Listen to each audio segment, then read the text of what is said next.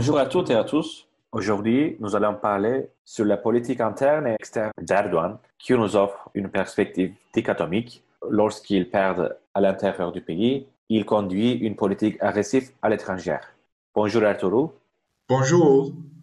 Nous pouvons commencer par euh, la politique intérieure de la Turquie et les derniers développements qui créent un nouvel centrifuge de crise euh, à Ankara.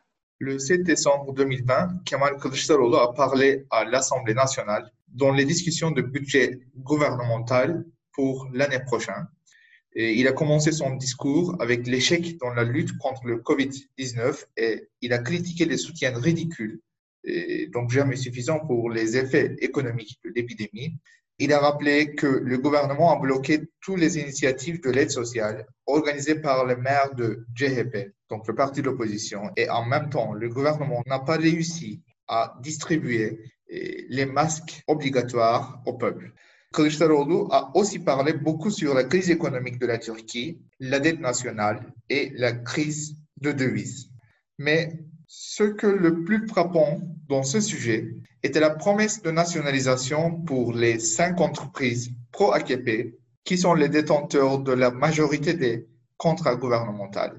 Kılıçdaroğlu a appelé ces entreprises qui comprennent les plus grands contracteurs, notamment sur la construction des bâtiments et des voies, comme la bande des cinq, en référant les actions illégitimes avec le soutien financier du gouvernement.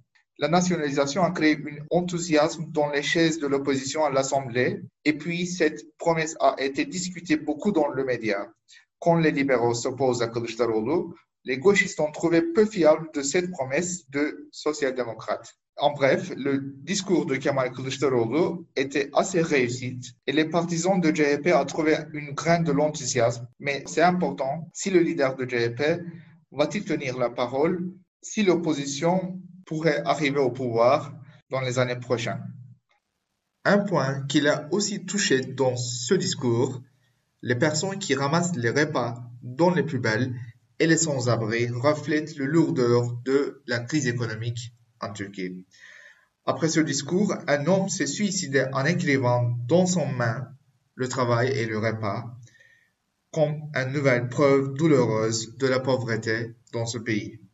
Oui, lorsque il y a une crise grave euh, en Turquie qui s'est alourdie par la gravité de la crise du Covid, Erdogan cherche des autres moyens d'échapper l'opposition, acuité de la crise. Et comme on sait bien, euh, la Turquie a joué un rôle important dans la guerre Haute-Karabakh entre l'Azerbaïdjan et l'Arménie. La victoire azerbaïdjanaise a été due à la technologie militaire, à l'initiative de l'armée turque, comme Aliyev l'a aussi annoncé. Et nous avons eu une parade de victoire le 10 décembre à Bakou. Bien sûr, Erdogan a été seul représentant international dans cette euh, parade triompheuse euh, où marchaient plus de 2000 soldats commandos turcs à côté de leurs euh, camarades turciques, azerbaïdjanais. Pendant la parade, Erdogan a récité un poème dramatique, nostalgique, plus nationaliste par certains, euh, parmi ces poèmes, il a parlé de la séparation de, des Azerbaïdjan, euh, russes et iraniens, finalement l'unification de Karabakh avec euh, sa patrie mère. Mais, comme j'ai indiqué, parmi ces certains qui ont vu une attaque agressive, une attaque nationaliste, il y avait le ministre des Affaires étrangères iranien, Javad Zarif. L'Iran a critiqué le président turc pour ses poèmes euh, séparatiste, entre guillemets, mal récité, encore entre guillemets. Zarif a écrit sur Twitter que le président Erdogan n'a pas été informé que ce qu'il a mal récité en Bakou se référait à la séparation forcée des zones au nord d'Aras, rivière, de la métropole iranienne. Et il a souligné que leur propre Azerbaïdjan ne peut pas être un sujet des réclamations nationalistes d'Erdogan.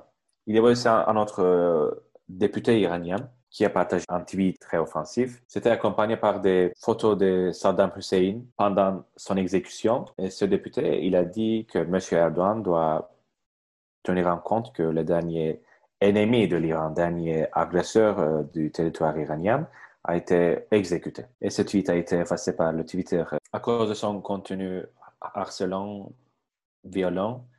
mais néanmoins, il y avait une nouvelle crise diplomatique entre l'Iran et la Turquie qui a été renforcée par l'agression turque pour certains auteurs et commentateurs.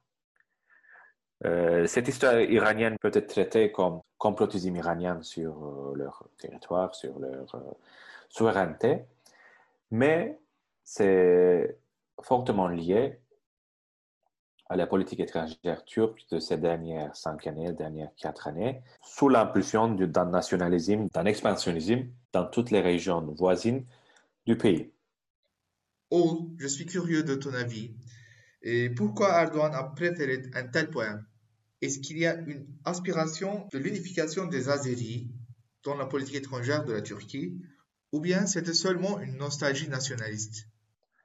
Euh, On ne sait pas bien sûr exactement les motifs derrière de ces choix, mais je pense que Ilham Aliyev aussi, il a été aussi dérangé par ce choix d'Erdogan parce que bien sûr ça peut être euh, traité euh, comme des aspirations expansionnistes, nationalistes, pan-turquistes euh, en Iran, l'un des voisins de la République d'Azerbaïdjan qui a un arsenal nucléaire, qui a une armée forte et qui a des liens économiques et commerciaux importants avec Bakou. Mais bien sûr, on peut dire que euh, dans la politique étrangère, rien n'est euh, hasardeux Rien n'est de coïncidence. Lorsque les conseillers, les aides euh, du président Erdogan choisissent un tel poème, un tel texte, on doit penser que c'est pas de coïncidence. Il faut pas oublier que même euh, l'ancien euh, chef de l'armée turque, Ilker Başbuğ, a dit qu'un de ses rêves qu'il veut voir réalisé avant sa mort, c'est l'unification de l'Azerbaïdjan et la Turquie. Si Erdogan et ses aides